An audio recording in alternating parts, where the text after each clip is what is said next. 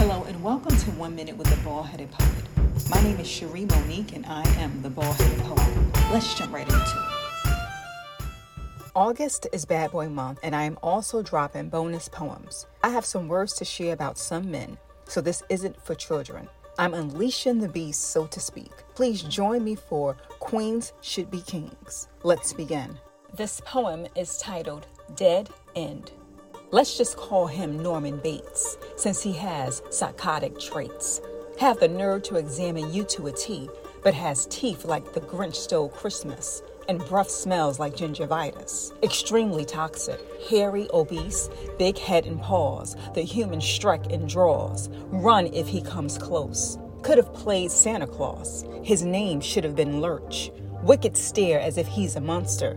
Excessive saliva as if he wears dentures. Daffy Duck's twin says he has no real friends. Aggressive like a boxer, bully because of his stature, pervert, narcissist, and philanderer. Loud and adventurous, but no fun, no hair like Elmer Fudd, possessive and controlling. The definition of a jerk.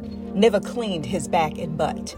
Showed the crack of it way too often. Sorry, I'm just blasting my ex husband. Excuse my PTSD. This is just part of the healing process. First, take the plank out of your own eye. Matthew 7 5. Goodbye. Today's words of wisdom comes from the book of Romans, chapter 12, verse 2. Do not copy the behavior and customs of this world, but let God transform you into a new person by changing the way you think. Then you will learn to know God's will for you, which is good and pleasing and perfect. Happy Friday and happy Work Like a Dog Day.